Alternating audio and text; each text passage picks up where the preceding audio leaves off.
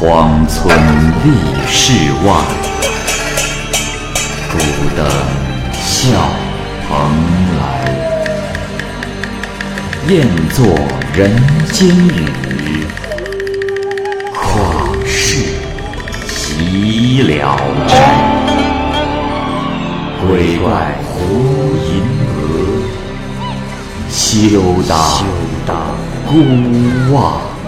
孤望白话《聊斋故事》，《聊斋故事》之王兰，蚂蚁播讲。利津县有个人名叫王兰，突然间因病去世。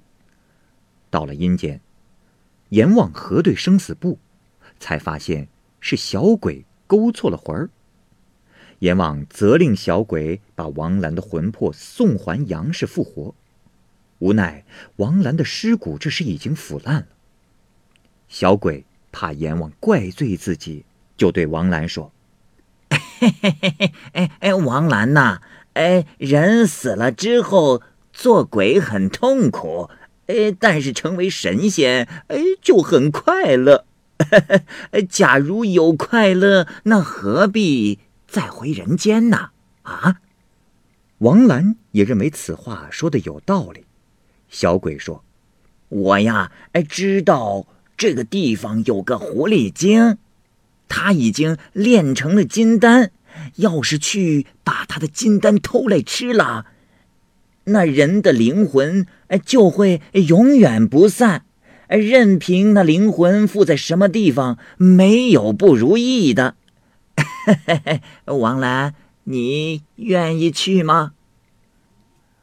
王兰同意了，小鬼就带着他进了一家高门大院的府邸，只见里面。楼阁高大巍然，却空无一人，只有一个狐狸精在月光下面仰起头朝着天空，一个小珠子就从他口中吐了出来，一直飞到了月亮当中，再一吸气，那小珠子又落了下来，狐狸精用口把小珠子接住，又是呼气，又是吸气，一次又一次。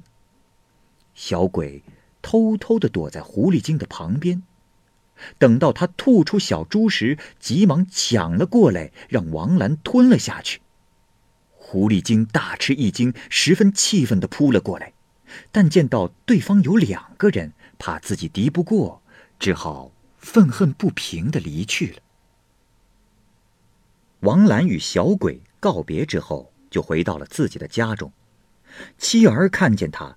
像是看见了鬼，马上逃走。王兰告诉他们缘由以后，家人这才慢慢的围拢了过来。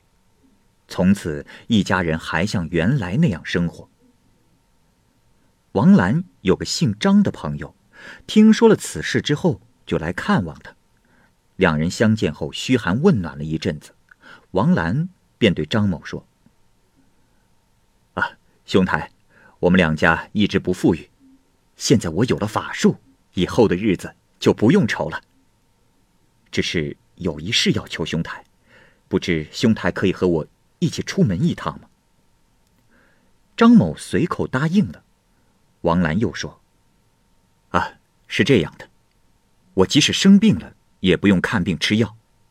有什么事情发生，即使我不卜卦，也能够断事如神。只是现在我要是用原身出现。”大家知道我死了，见到我之后一定会害怕。啊，兄台，我是想，能不能附在你的身上出去？张某又一口答应了。于是二人准备好行李，立即就出发了。他们来到山西地界，那里有个富翁家的女儿得了暴病，整天是神志不清、昏迷不醒。前前后后啊，又是吃药又是求神，用尽了一切办法，都药石无灵。张某来到这家拜访，向富翁显耀了自己的法术。富翁仅有一女，素来是十分的珍爱她。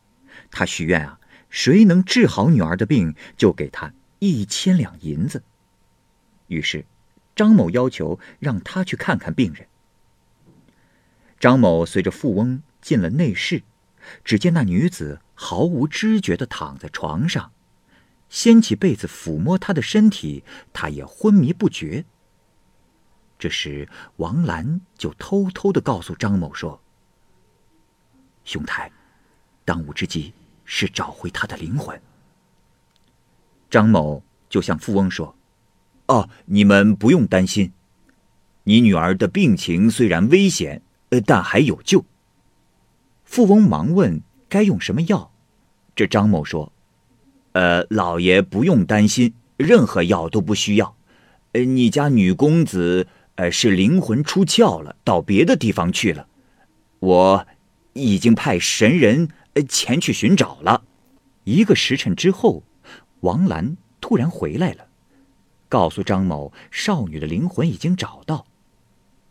张某。便去请富翁，又进到了内室去。富翁抚摸着自己的女儿，只有片刻的功夫，那女孩就欠身伸腰，忽然间的睁开了眼睛。富翁是大为的高兴，一边爱抚，一边询问女儿是怎么回事。他的女儿说：“爹爹，那天我在花园里玩的时候，看见了一个少年，用弹弓弹射花雀。”还有几个人牵着马跟随着他们，我当时连忙躲避，但是他却拦住了我。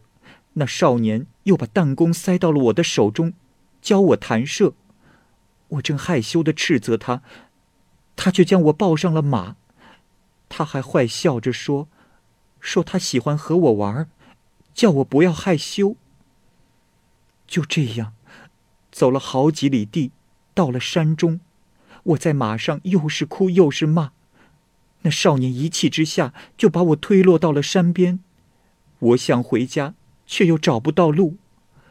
这时，恰好有一个人过来，抓住了我的手臂，带我快速的跑，转眼间就到了家。想想这一切，就像做了个梦似的，就醒了过来。富翁觉得这张某神通广大。以一千两酬谢他。王兰在这天夜里又和张某商量好，路费只用二百两，其余的都由王兰做法转移到家里去。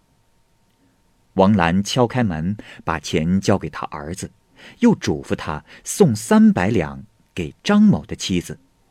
嘱咐完所有的事情，这王兰又回来了。第二天。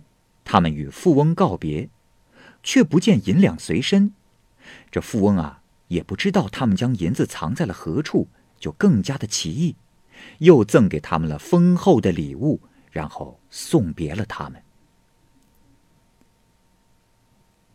几天之后，张某在郊外遇到了一个名叫贺才的同乡人。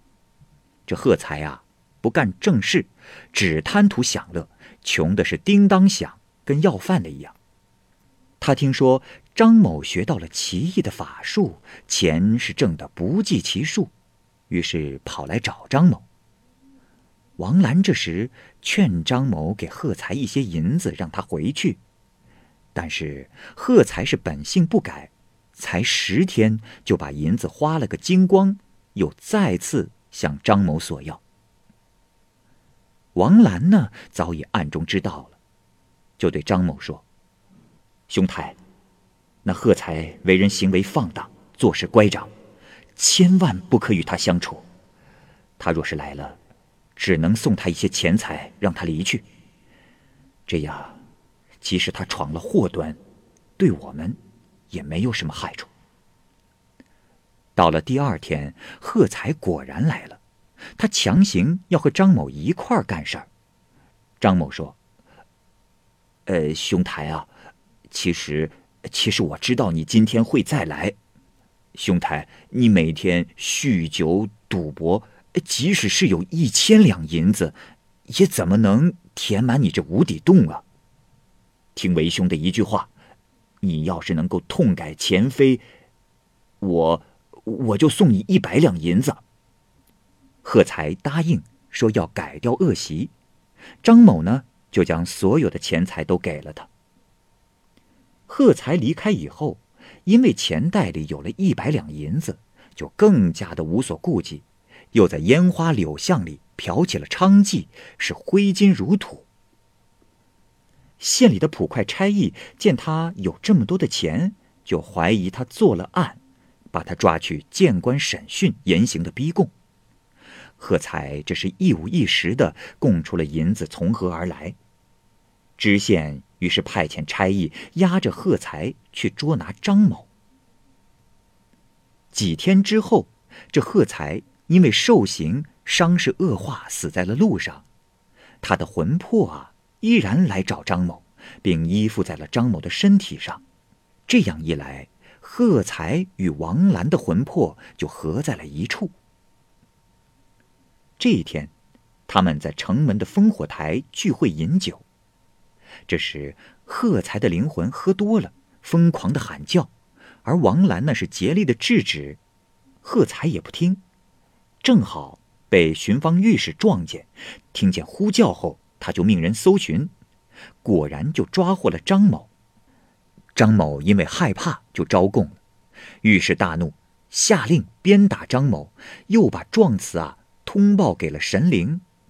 当天晚上，这御史就梦见了一个身穿金甲的神人来告诉他说：“大人辛苦了。